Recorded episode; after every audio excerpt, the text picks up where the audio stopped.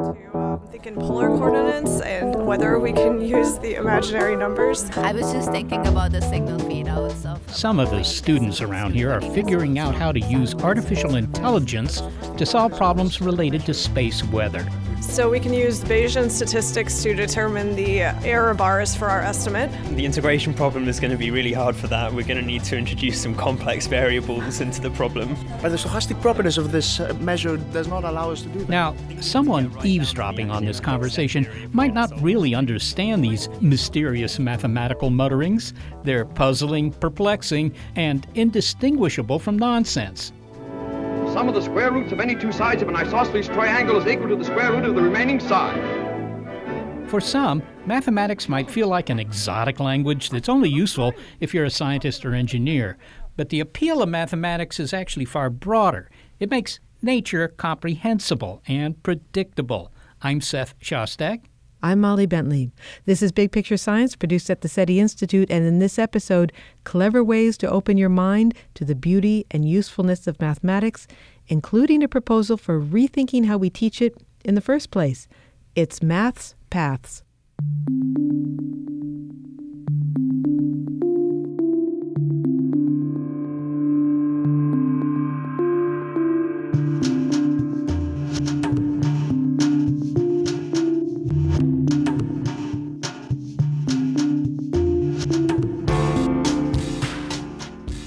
Sharpen your wits and your number two pencils because this episode contains a series of mathematicians. I'm Steve Strogatz, a professor of applied mathematics at Cornell University. I'm Dr. Eugenia Cheng. I'm scientist in residence at the School of the Art Institute of Chicago. My name is Shankar Venkatramani. I'm a professor in the math department at the University of Arizona. I'm Dan Finkel. I'm a mathematician and educator and the founder of Math for Love. Okay, that's more mathematicians than I can count. Well, actually, it's not. It's only four. But don't let this quorum get your topology in a twist. These mathematicians come in peace. Their common denominator is that of wanting to correct whatever gives you algebraic anxiety. Which may have started in school. We give students a mathematical miseducation when we give them an experience of mathematics that is just dead facts and appeals to the teacher's authority. And if a teacher loves the subject, they want to share that love with the students. If they themselves have been coming from a negative experience, if they never were exposed to what was beautiful in mathematics, what was so compelling about mathematics, it's very hard for them to even know what the positive vision is for their students. Dr. Cheng is ready to help more people get a taste of math. In fact, her approach is one you can really sink your teeth into. She cooked up a plan to make digits more digestible and trigonometry more tasty. And it was as easy as yes, we're going there how to bake pie. That's pi, as in the ratio of a circumference to the diameter, 3.141592. You get the idea. When I say that math and cooking have some things in common, people often go, oh, because it's about ratios, right? And if you want to scale a recipe up, then you have to multiply everything by two. And that is true, but that's not the deepest way in which math and cooking are related. And I think it's about taking some basic ingredients and seeing what you can make from it. I'm going to see what I can make today in my kitchen. Let's see, what am I going to need for this? Measuring cups, measuring spoons. okay, that, whatever that is, I could use that. Eugenia, almost every chapter of your book, How to Bake Pie, begins with a recipe for a dessert. And if I didn't know better, I'd think you're bribing us into liking mathematics or maybe trying to flog a diet plan. Well, I love math and I also love food. And in the course of my teaching undergraduates and various levels of high school and middle school, I realized that many people love food more than they love math. And it's true that when I was teaching at the University of Sheffield in the UK, I realized that food did wake my students up and not to say that they were asleep, but they perked up at the mention of food. And I didn't just want to bribe them in that kind of slightly cheesy way where you bring chocolates in and you say, anyone who answers a question gets a chocolate. So I thought that was a bit superficial, but I realized that I could actually tell stories about food that depict and illuminate mathematical principles. And that's what I started doing, and that turned into that book. Okay, so into this bowl goes flour and the baking soda, and I'll whisk that together. And for this recipe, I'm actually going to melt this butter. One of the reasons that most of my recipes are for dessert is first of all, I really like dessert. And secondly, one of the reasons I like cooking dessert is that you take some things that look really basic and you do something almost like magic to them and they become something that looks really different. You know, you take butter and sugar and flour and eggs and you make cake. And cake doesn't look anything like butter, flour, sugar, or eggs, which I think is really exciting. And it's like what happens in math. Whereas I love steak, but if you take a steak and you cook it, it kind of goes from looking like a steak to looking like a steak, just more cooked, which is a little bit less transformative to me. And the thing I think is so wonderful about math is that it is transformative. You take some basic starting things like numbers and shapes and you build amazing things. Egg. And now, of course, the most fun part chocolate chips. So let's say I started with the ingredients addition, subtraction, multiplication, division, and just one number, which is the number one. And I could ask, what could I make from that? Just from those five ingredients, what's possible? Well, I could take one and add it to itself, and then I get one plus one, and that's two. And I could take two and multiply it times itself, and that gives me four. And I could take the one again and divide by four, and now I have one fourth. And I could keep building with those materials. And every time I use them, every time they mix together, they produce something new. And suddenly I have a whole number system which I've built out of just a few simple ingredients. And then I mix this until it's really smooth. And the only thing left to do is bake. Well, in your book, you alter the recipe for a cake so that it is gluten free, sugar and dairy free, What's what's that an analog for? it was a bit of an extreme case where I had so many friends, where and many people have this experience, had so many friends coming to a party who had some sort of dietary requirement that I tried to make a dessert that would suit all of them. And math often happens like that. You start with something that is well understood, and then you alter it a bit, and then you alter it another bit, and then you alter it another bit, and you see what things you produce like that. And that is how we make new math. Sometimes people say to me, How can you do research in math? You can't just invent a new number. And that's true, but we don't just invent new numbers. We invent whole new worlds and types of thing by taking the things that we already understood and just slightly altering them or saying, oh, I want this to do something slightly different. And that is how we came up with the new world of the imaginary and the complex numbers. Historically, imaginary numbers come from this problem, which is certain equations asked you to take the square root of a negative number, and it just doesn't make sense. Because when you multiply 2 times 2, you get 4. Negative 2 times negative 2 is also 4. So there didn't seem to be any way to find a square root of negative 4. There was no way to find something that multiplied times itself to make negative 4. But if we just say, let's just invent it, let's just assume that it exists, it's imaginary, but let's allow it to exist, we invoke and somehow just believe into existence a new mathematical object which we can start to play with. And Later, it turns out that we actually have a pretty good model for how to imagine what that imaginary number is, which just has to do with rotations. So, if multiplying times a negative number spins you around 180 degrees, multiplying times an imaginary number just spins you 90 degrees. And it ends up actually being far more intuitive than anyone would have thought. For this dish, I'm going to be creative and do a substitution, a kind of radical substitution, and see what my husband thinks of that. What is this? This is pesto with kelp noodles. It's not pasta, it's kelp noodles. Okay, try it. All right. It's kind of hanging on my fork like spaghetti would, maybe a little stiffer. Um, it's, it's kind of. Um, it's really, really different than spaghetti. It it's crispy. um, if, if worms had exoskeletons, it would be kind of like that.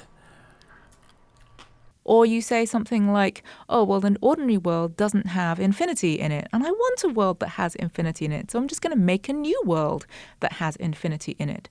And making those inventions is something that many people enjoy doing in the kitchen. You know, you start with a recipe from a book, but then you don't want to just follow somebody else's recipe, so you alter it to your own tastes. And actually, we do that a lot in math. It's just unfortunate that in math class, you usually just have to keep following somebody else's mathematical recipe. Is there any concept in math that is the equivalent of improvising in the kitchen, you know, the thing you do and I don't know, the cupboards are bare, the refrigerator is empty, but you find a few items and with some ingenuity make uh, something delicious out of it all. Yes, there's a chapter in which I talk about internal and external motivation. And internal or intrinsic motivation is where you do that. You look around your cupboards and you go, well, here's what I've got. What can I make? As opposed to making a list deciding on a recipe you're going to make in advance and going around the grocery store picking up all those ingredients. And the kind of math that's like going around a grocery store deliberately finding ingredients is like having a particular problem you're definitely trying to solve and then going around finding all the pieces of math you need to solve it. And that is in a way, a more obvious way of doing math. But there's another way where you look at what you have and explore the situation that you've already got and see what new things you can make without having a particular goal in mind. Okay, let's see what we have in here. Old broccoli, red bell peppers. I can use this old stock. Oh, anchovies. Huh. They might bring flavor. And in the freezer, oh, we have these old chicken bones and some very frozen asparagus. Put all that together and then cook it. We'll either have broth or soup or, you know what? I don't know what we're going to have, but it's a way to use all of these old vegetables. So if we're just playing around, we don't know what we might invent. And often, the animating question for mathematics and mathematics research is what's possible in this universe, in this system? An example might be knot theory. Not very many people know that the study of knots is a hot topic in mathematics. And if we just say you take a loop and it's going to be knotted in different ways, how many different possible tangles can we get and how can we tell them apart? just understanding what the possibilities are require us to think in new ways and we really don't have any idea what we're going to find from that very basic starting point. And actually a lot of math goes like that. It doesn't have a particular goal. It's not trying to solve a particular problem. And we invent new things. We invent new shapes. We invent new worlds. I think about mathematics as doing research 200 years in the future.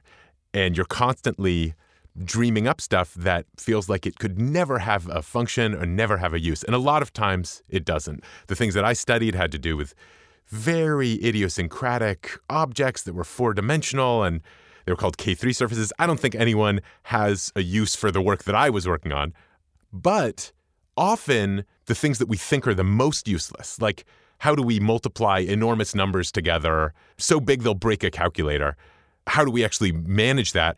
And figuring out how to multiply and divide them and unmultiply them, factor them, ended up being hugely important to cryptography, even after they were put forward as an example of something that could never have any use because the numbers were bigger than the universe, bigger than anything in the universe, impossible to use, and yet useful within 50 years of someone claiming they could never have a use.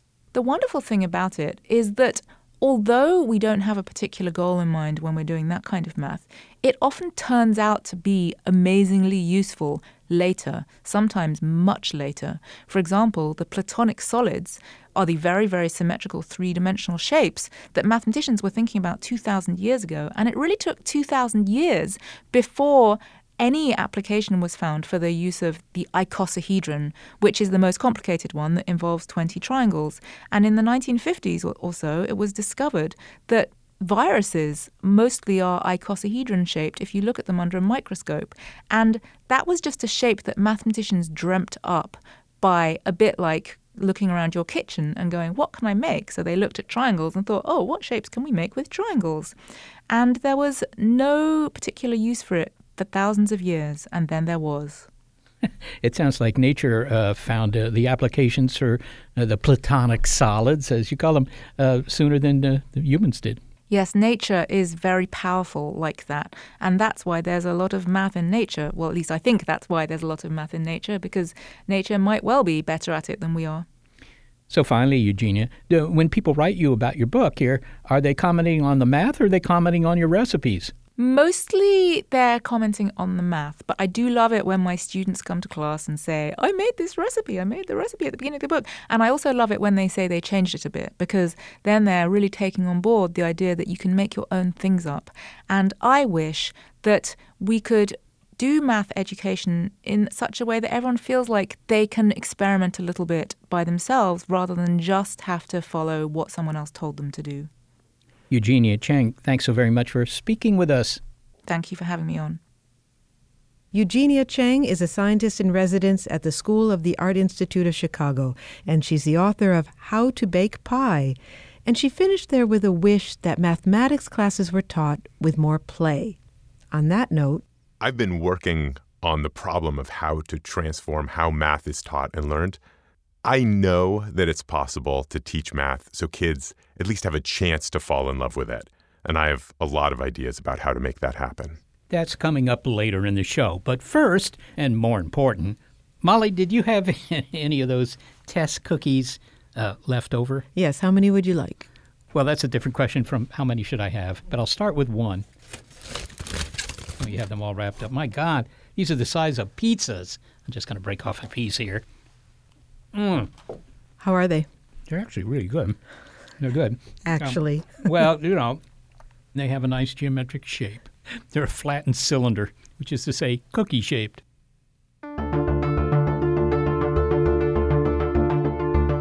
Dr. Cheng said that because there's a lot of mathematics in nature, we might find inspiration there.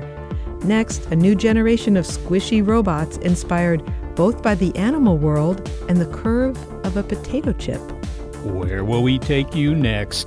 We're following Math's Paths on Big Picture Science.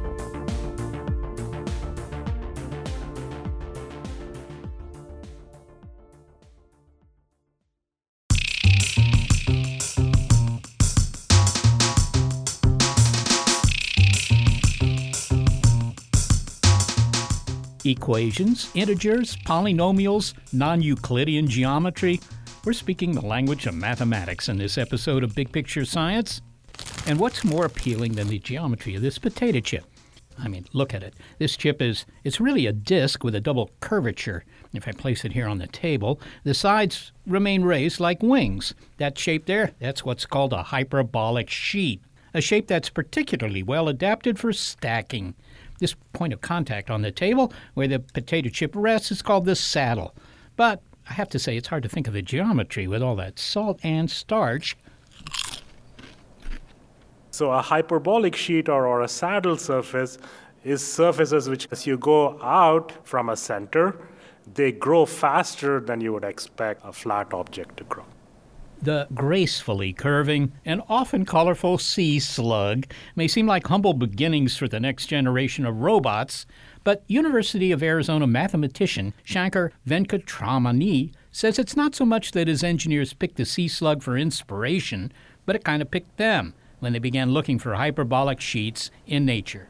And then we found that these shapes that we get, you see them in leaves, in flowers, and leaves and flowers, these are static in a sense. So more recently, we started looking at how do these things move. And that's when we came upon sea slugs. Earlier, we heard about what happens when you play with mathematics and you break the rules. Well, hyperbolic sheets are another example of that. For the longest time, people believed there was just one geometry, and so hyperbolic surfaces, they have sort of philosophical significance in math because it was the first time that people realized that just because somebody set down some axioms 2,000 years ago, it doesn't have to be true. So, in particular, in a hyperbolic sheet, you don't have the property that two lines don't intersect only if they're parallel. In fact, you can have infinitely many lines which are not parallel, which don't intersect. So, some of the very basic things that we take for granted in Euclidean or flat geometry are not true in hyperbolic geometry, and that's part of the reason why mathematicians care about this a lot. Another is that the hyperbolic sheet is inspiring a new generation of swimming, crawling robots. Shankar, please describe why the world needs soft, squishy robots? Because they're cool, because they can do things uh, that hard robots couldn't. So the larger ones, they're useful, for instance, because they could both swim and walk. Large is easier, but there's nothing that stops you from making them small. These are robots that could go in many different mediums. They can move through air, obviously, but also through water and other substances, and it's because they're malleable? Yes, it's because they're malleable. They have a great degree of, of flexibility, and we can exploit this in, in different ways. They are soft and they have a very small energy budget. So you don't need to store a lot of energy and you don't need to use a lot of energy to manipulate these ships. Things like in space exploration, for instance. And the other feature, which I also think is important, is just like sea slugs, they don't have joints. And while not having joints makes it hard to move, it also makes it that there's much less wear and tear. So the sea slug has a particular way of moving, and I wonder if you could just describe what it looks like when it moves. Yeah, so sea slugs and also marine flatworms, they're unique in that they don't have a hard skeleton, they don't have joints. They can't move like fish move fins relative to the body, they can't do that. So the way they need to get around is somehow change their entire shape in a way that you cannot stretch or, or increase their length or decrease their length by a large amount. So with small two-dimensional changes, they want to make big three-dimensional shape changes. Your description of their movement sounds like something that would interest a biologist. You are a mathematician, so what are the mathematical conundrums that the movements of the sea slug present to you? It's what we might call rigidity. So, if you take a sphere, for example, you cannot change its shape without doing something very violent to it. You take a ping pong ball, if you want to change its shape, you essentially have to crush it. But a sea slug is very different in that its mathematical structure is such that it has enormous flexibility. So all we say is we have this object, we are not going to allow it to stretch at all. What can it do? Okay, so it has to be nimble in some ways, malleable, but also has to have structural integrity. That's exactly right. That's a very nice way of putting it. What do you think the ancient Greeks from 2,000 years ago would think of you applying their geometry to the creation of a sea slug robot? I would like to think that they'd be pleased with how logic and, and sort of the, the way of, of doing math and science has survived all these centuries and is still giving hopefully useful things. well, Shankar, how far have you gotten on creating um, this soft robot that moves like a sea slug? Uh, so we have it on a computer, but there's a big question. One is uh, we know what are the shape changes we need to get it to move, but these shape changes, unlike, say, folding paper where you have hands which apply external forces, they all have to come from inside the body. And this is not something that we fully understand yet. And then we need to figure out uh, a physical mechanism that can mimic how to make these internal forces to, to get these robots to move.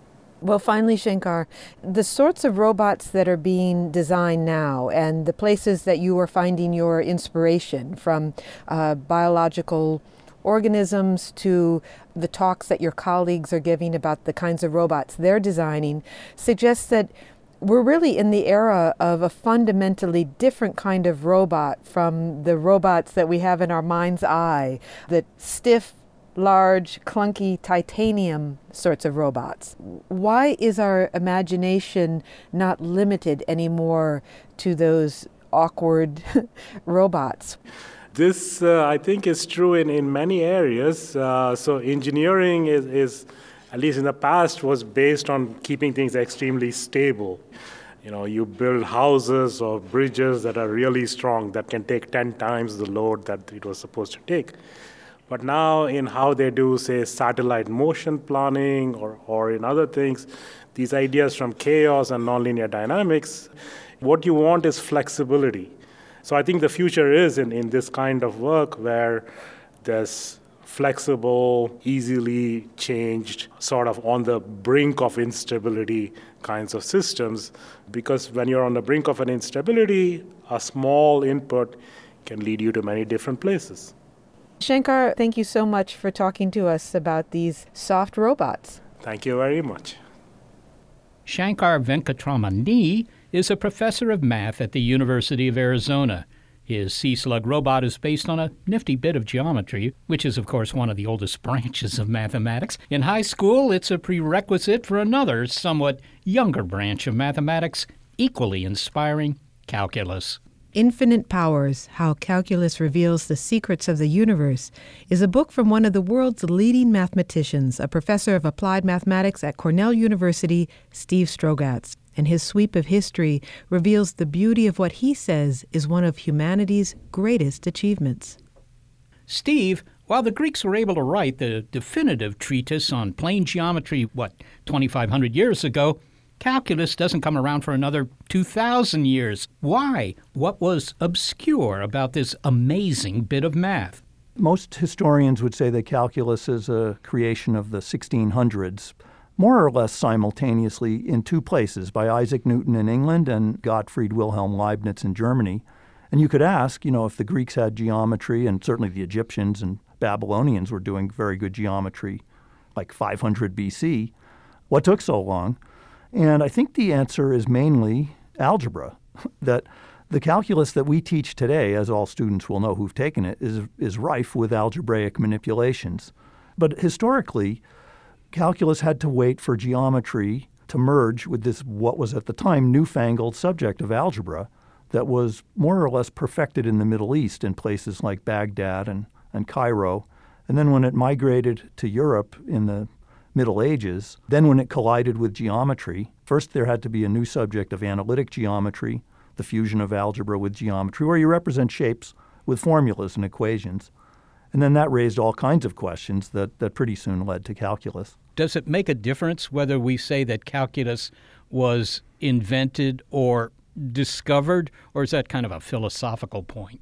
It's a philosophical point, but it's a really interesting philosophical point, and I'm not sure how I would answer it we certainly invented it, we, the human race, in the sense that people created it, like Mozart created his pieces of music or Shakespeare his plays. But it has a, an extra quality to it, all of mathematics does, that it feels like it's there independent of human beings. It's a little bit of a mystical statement, but it, it you know, when you discover facts about pi or about the quadratic formula or whatever, it feels like those things were out there waiting for us you know, we didn't invent them. They're just true. And, and I don't know, this is philosophical.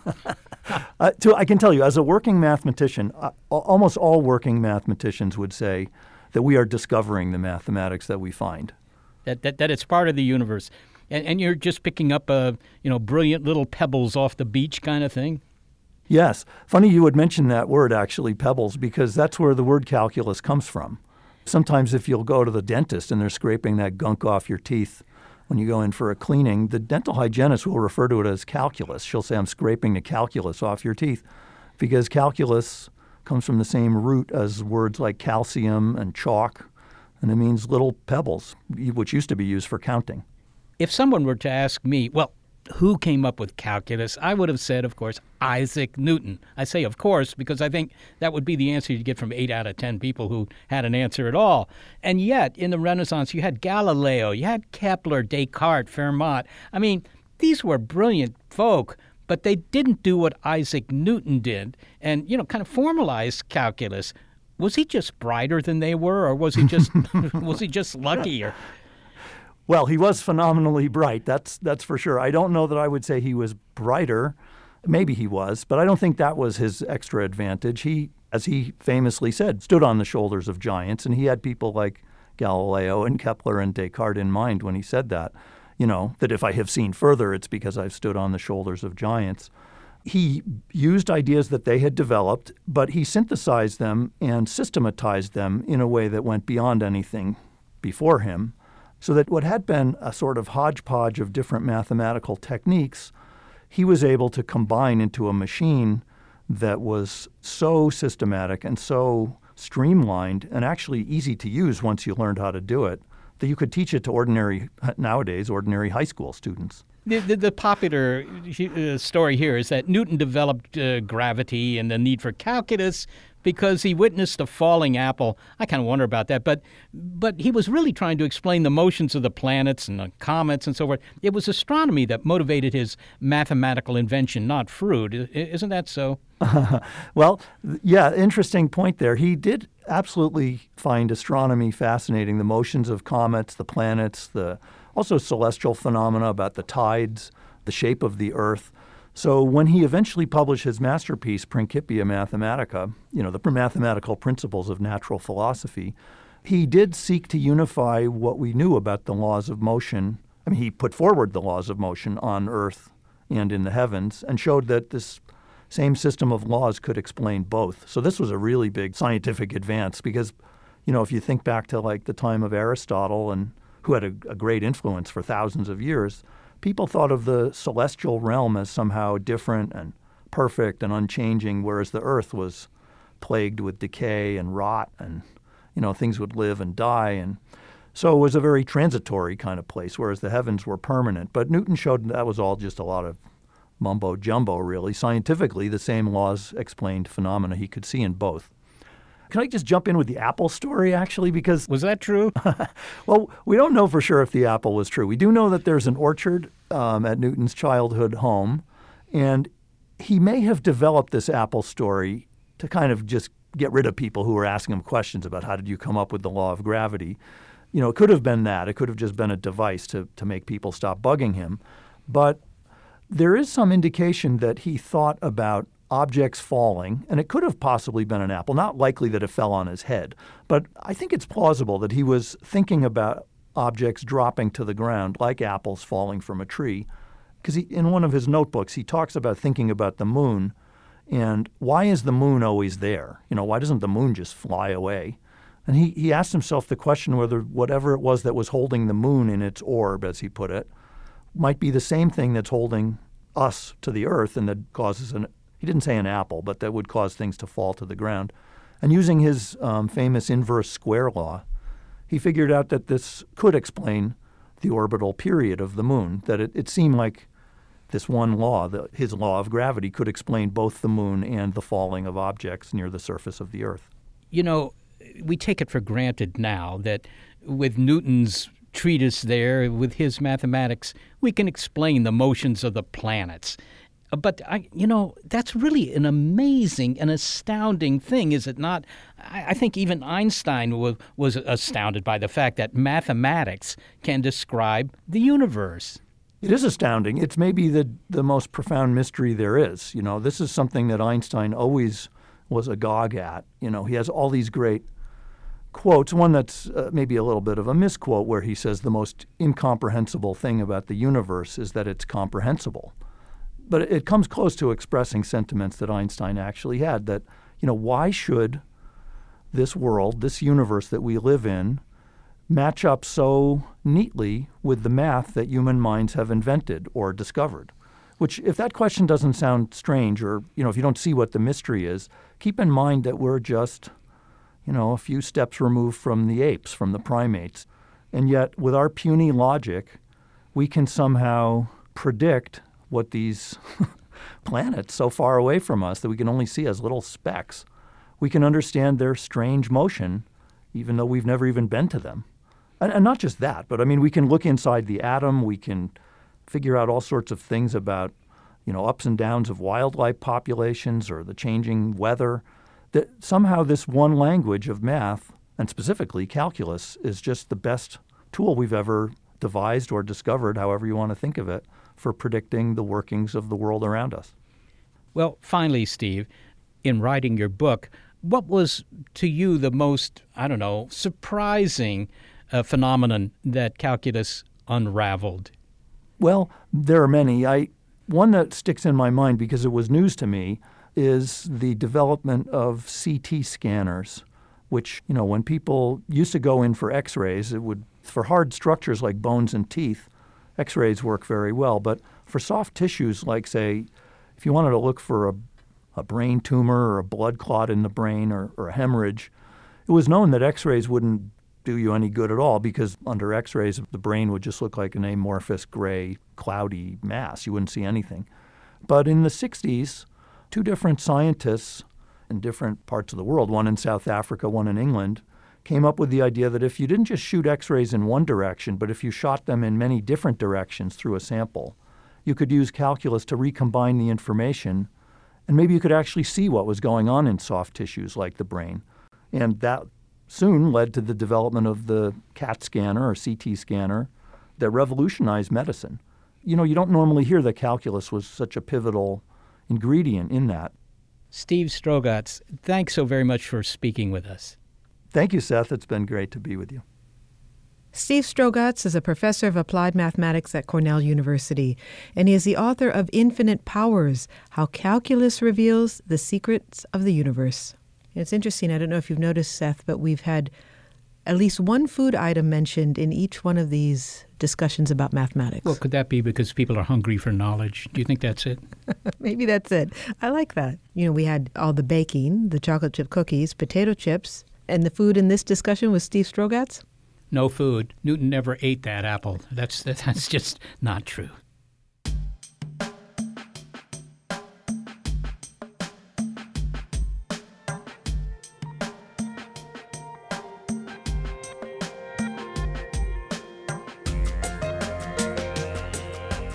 We've heard many ways that mathematics can inspire, but some say a sure way for that appreciation to actually hang around make math appealing in school. We need to give genuine, authentic questions that are accessible to the students, that are at the right level for them, and give them the space to explore them and make them their own. How to make learning math a joy for students next. As we continue down math's paths on Big Picture Science.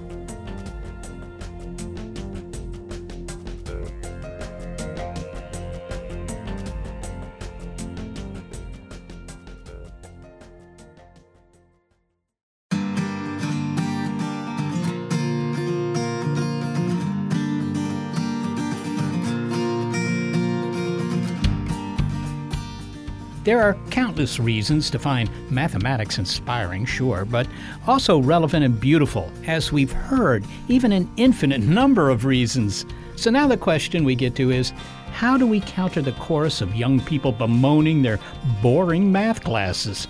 Well, mathematician Daniel Finkel says his Seattle based organization, Math for Love, offers a successful approach to deploy one part enthusiasm plus one part play plus one part question based teaching.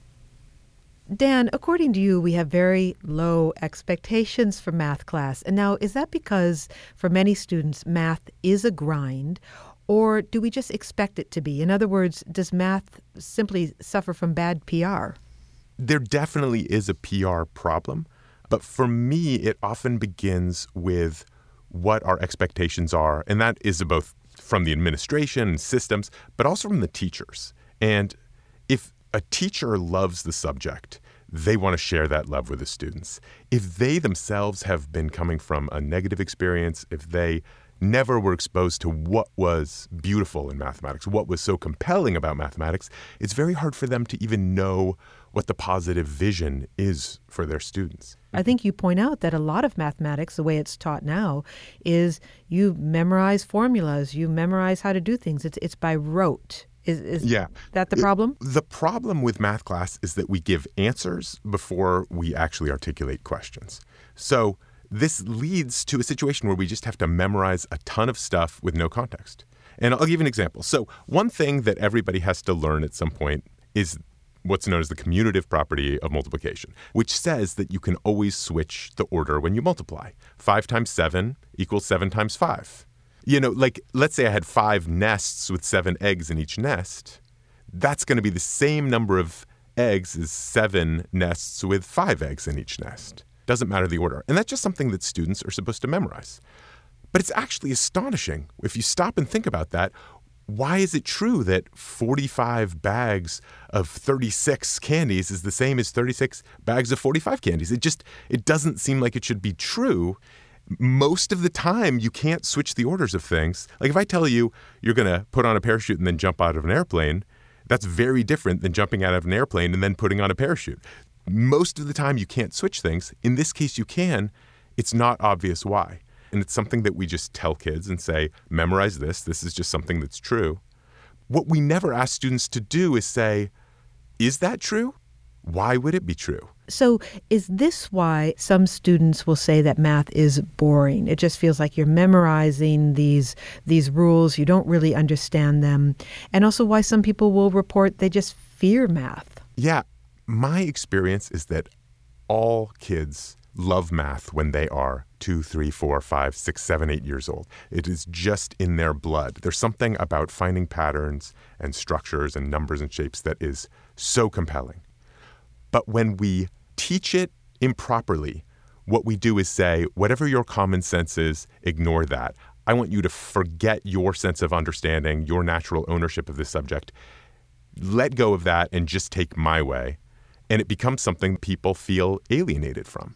Now, before we continue this conversation, we are talking about mathematics. We're not talking about arithmetic per se. And can you just remind us of the difference?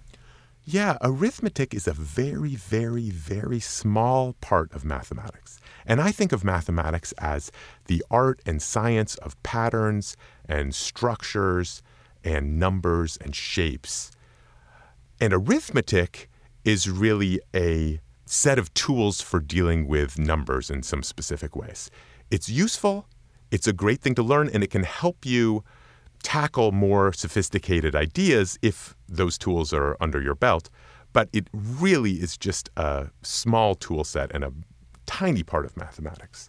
And we're going to come to the solutions in a moment, but I wonder if you could just put on your mathematician's hat now really tight and describe a mathematical formula or a mathematical process. And you can go full on math on us if you want to, that just delights you. Can you give us one?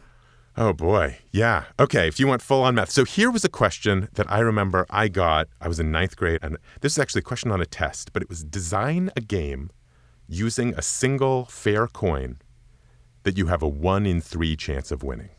And this is such a wonderful question because there's actually a very simple almost obvious answer to it, and I did not see it. And I worked on this question for hours. Okay, let me repeat that. And also, it yeah. surprises me that you started with design a game. I thought you were going to just start reciting formulas, but okay. So, so, so it's design a game where you have a one in three chance of winning. Is that it? That's exactly right. Design a game where you have a one in three chance of winning and you're only using a fair coin. And there's cheating ways of doing it where you can draw three sections of a circle and toss the coin into it. But that's not the spirit of it. It's really you flip the coin, it's either heads or tails, it's 50 50 each time. And can you come up with a game that you have a one in three chance of winning? I love this because it gives a sense of how broad and creative mathematics can be. You can come up with any game you want as long as it fits within the structure of that problem. And as I was playing around with it, what I found is that like if you say flip the coin five times and if this happens, you win, that doesn't work. And if you say flip the coin a hundred times and if this happens, you win, it doesn't work. There's something baked into the mathematics that prevents that approach from ever working. What is yeah. the solution? And you might need to just break it down for us. What is the sure. solution to this conundrum? So here is the classic solution to this problem. We want to design a game we have a one in three chance of winning. So I'm going to flip the coin twice. I can either get heads, heads, heads, tails, tails, heads, or tails, tails. That's four options. I'll declare one of them a do over. Let's say tails, tails. So now there's only three remaining options that are not the do over heads, heads, heads, tails, or tails, heads. Of those three options, I'll choose one of them to be my winning situation. Let's say heads, heads. And now I have a game I have a one in three chance of winning. I flip the coin twice. If it's heads heads, I win. Heads tails, I lose. Tails heads, I lose. Tails tails is a do over, and I play again. Because there's a do over inserted, that game could last any length of time. But what was so interesting to me is that I didn't think of that. And because I didn't get the easy answer to the problem, I ended up thinking about it for years and years later. Years? Literally years? I, I literally years. And this is almost every math problem that I fall in love with the math problems that have changed my life, stay with me for years. I think what we should offer to do, Dan, is we'll we'll post that solution on our website if a couple people Sure. want to read through the answer to the uh, to the coin toss question. But I think the key here is that we want to take the enthusiasm that you just shared and bring it into the classroom.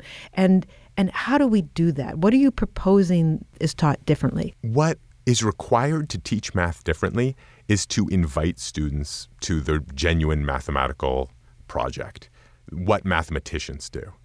And what this means is we need to give genuine, authentic questions that are accessible to the students, that are at the right level for them, and give them the space to explore them and make them their own. What it has to feel like is they're not doing somebody else's process, but they're actually owning their own thoughts, owning their own material. Can you give an example of a question? Is is it like the coin toss question, or is it sort of like um, three people are in a boat, two of them are wearing white hats, and one's wearing a black hat? Or what, I what mean, kind of right. question? So, so fundamentally, any question that grabs students' attention is worthwhile. Let me share one that I often do with students, and this is another game called NIM, and I'm going to play it with you right now. All right. The goal of the game is to be the first one to say zero. We're going to start at 10, and you can take away one or two from that number, and then I'll get to take away one or two, and we keep going back and forth until someone says zero. Okay, so it starts at 10, I'll take away one and say nine, and now I pass the nine to you. Okay, I'll take away two and say seven. Great, I'll take away one, six, I feel like I'm going to get caught in something. I'll take away one. I'll take away one, five. I'll take away two, three. And the goal is to get to zero. Yep. I'll take away one, and then I get two. And now I can take away two, and I say zero. I win the game. Good game, first of all. But, but it turns out because I understand this game so well, I consider myself a NIM master, actually. I got to be a NIM master by losing many, many games. But now I understand that game so thoroughly that I'm confident we could start at any number and I would always be able to be the one to say zero.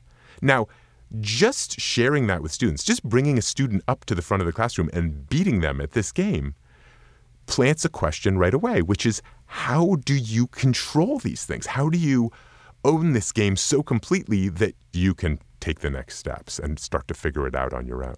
As soon as the kids want to learn, none of this takes that long. Just the hard part is that it teaching things to students who don't want to learn is very time consuming. I know that you've designed some games and you've also been working with schools, encouraging them to adopt some of these methods. Have any of the schools done that? What have the results been? Yeah, so Seattle Public Schools adopted our play based curriculum for their elementary summer program uh, called Summer Staircase. And what we found is that students coming in who are often in danger of falling off course in mathematics, if they took the program for two or more years, they were over twice as likely to pass the state test for proficiency in mathematics. So I think there is some real evidence that a play based approach is actually one of the most powerful approaches for students. Daniel Finkel, thank you so much for speaking with us. Absolutely my pleasure. And the coin toss solution will be on our website, bigpicturescience.org.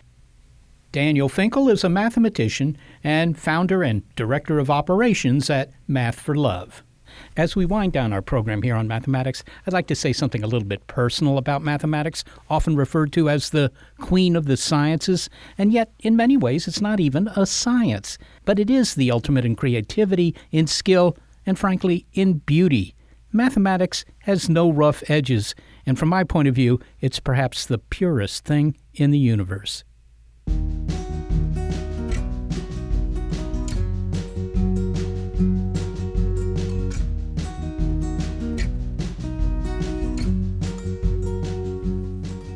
We'd like to enumerate those who help make our show Senior Producer Gary Niederhoff, Assistant Producer Sarah Derwin, and Operations Manager Barbara Vance.